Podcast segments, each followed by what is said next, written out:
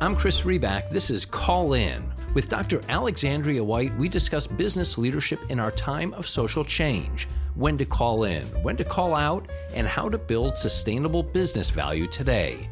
Before our conversation, though, an ask from us to you. We hope you like these call in conversations, and if so, we'd appreciate if you'd take a moment, go to wherever you listen to podcasts, and if you're so moved, leave a five star review. The ratings really matter. They go a long way to helping other people find the podcast. Our show is brought to you by Clayton Dubilier and Rice, which is committed to a more diverse and inclusive future. Let's call in.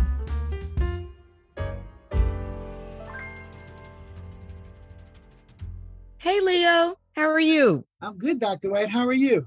I am wonderful. So, can you tell our audience a little bit about yourself and what you do?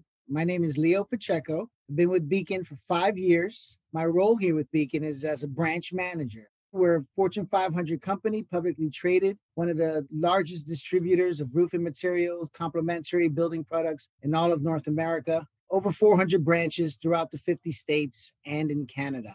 And so, for our listeners, we actually have the CEO, Julian Francis of Beacon, on one of our episodes. So, take a look at that if you have not listened to that before. So, just for context, I had the pleasure of interviewing Leo for an initiative that Beacon is spearheading with Latino workers.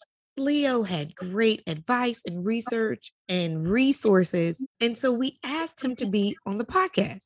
And so, Leo, can you tell us a little bit about your family background? Because currently we are in the midst of Hispanic Heritage Month. Tell us a little bit about your family and where you grew up. Absolutely. My family's from Puerto Rico. I grew up in Miami my entire life. Visited Florida nine years ago, Sarasota area, fell in love with it. And so my wife and I moved here, and that's when I joined the Beacon family. So, as a Puerto Rican, I kind of always have identified with that mindset of the underrepresented voice coming from a different background. How does that show up in your leadership hmm. skills at the branch? So, our culture is one that prides itself on hard work. So, as a leader at Beacon, I push myself, I push my team, colleagues, everyone around me to go the extra mile, to push a little harder. I provide any mentoring or coaching. I help with educating, such as get enrolled in ESL classes to learn the language, things of that nature. We've got to unpack those mm. things, Leo. You said mentoring, you said education, and you help some of mm. your employees become better English speakers. Tell me about some of those results. I know you've got some good results or some good examples of where those things lined up and you've got some success stories. So let's hear them. Absolutely. I have a particular employee from Cuba. He Mm-hmm. came here by himself, left his wife and his two children in Mhm. Cuba, came to America like everybody else, you know, uh, uh, to live the American dream. Very hard worker. I helped enroll him into English speaking classes. I also was there for a walkthrough when he was doing an inspection, purchasing his first home. I helped him with some of the closing documents. He actually just brought his wife and his children from Cuba just last week. Amazing. Leo. That is that is pretty amazing. I I actually have chills just I'm getting talking about it. goosebumps. That is leadership in action. That is empathetic leadership in action. So, to the people managers, to the C suite members, everyone who's listening, to the business leaders who are listening, you see how being impactful and intentional can go a long way and help build a family. I remember in the introduction, you said beacon family. What does that mean to you? It actually goes towards our core values as well. We put Mhm. people first are- are one of the our core values at Beacon. And I emphatically believe in that, putting people first. And not just as a Latino, just human race. Always, always erring on the side of this person's a good person, Mhm. wanting to see the good in everything and the positive in everything. Right. that's just part of the way I was brought up. The culture is more of a glass half full type of culture. Me too. I'm a glass half full person. I'm very optimistic. So, you talked about your Puerto Rican heritage. You talked about your branch, how you help people who might need help translating documents. So, what advice do you have for a branch manager, a leader, someone who is on a search committee, who is trying to actively recruit Latino workers? What advice do you have for them?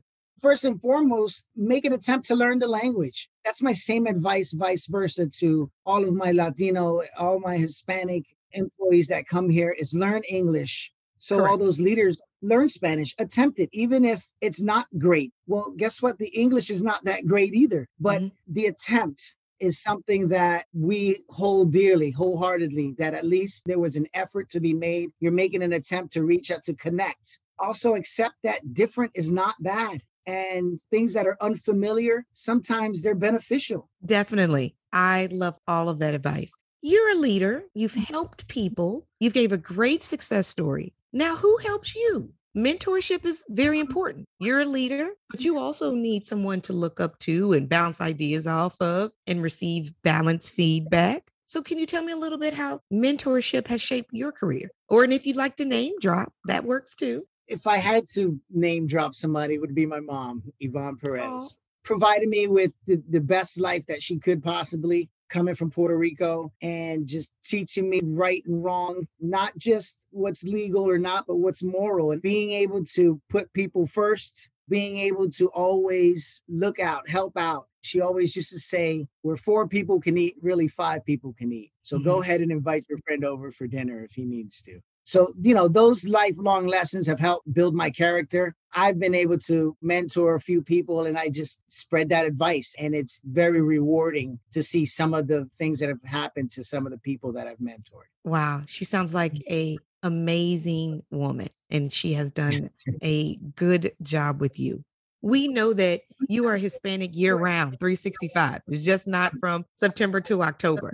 And so, how has this month, or is there anything particular that you do in this month to celebrate your culture? Or you're like, hey, I'm Puerto Rican year round. There's things that I do. Is there anything specific that you do or that you've seen the latter. other companies do? I, I love this time of year. I love Okay. that, you know, the Latin culture is being celebrated. That's right. I, I truly do. I, you know, it, it's about time. But we celebrate every day. We celebrate our successes. We celebrate all of our achievements. It's important to recognize all of those accomplishments month after month, week after week. So, yeah, even though it's great that we are celebrating Hispanic Heritage Month now in September, I really want there to be a sense of inclusion all year round.